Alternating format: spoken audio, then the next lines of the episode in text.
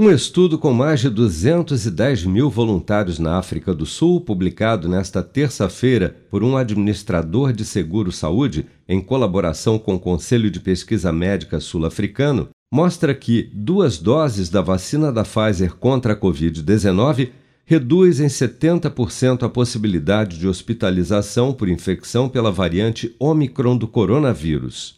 Para o presidente da Sociedade Brasileira de Imunizações, Juarez Cunha, os dados recentes sobre a eficácia da vacina da Pfizer contra a variante Omicron reforçam ainda mais a importância da estratégia da intercambialidade na vacinação de reforço contra a Covid-19. Nós já tínhamos né, alguns dados da intercambialidade, do uso de vacinas diferentes, melhorando a resposta.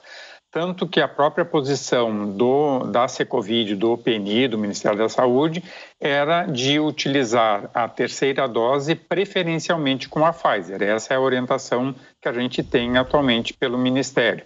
Então, isso já nos, um, pelo menos, também vem exatamente com essa situação que está sendo observada agora.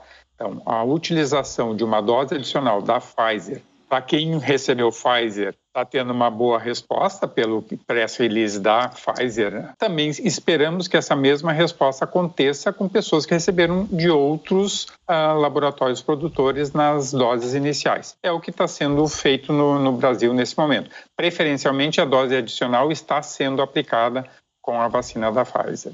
Até amanhã desta quinta-feira, 160 milhões 232 mil 209 pessoas, ou 75,7% do total da população do país, já haviam recebido a primeira dose de vacina contra a Covid-19, sendo que destas 140 milhões 902 mil 990, ou 66,5% dos habitantes do Brasil, também já foram imunizados com a segunda dose ou dose única contra a doença, e 21 milhões 767 mil e 91 pessoas, ou 10,3% da população, já receberam a terceira dose ou dose de reforço.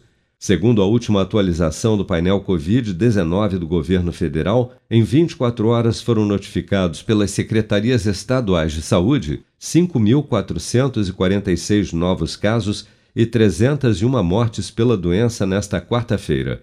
No total, já são 617.271 óbitos relacionados à Covid-19 desde a primeira morte confirmada no final de março do ano passado.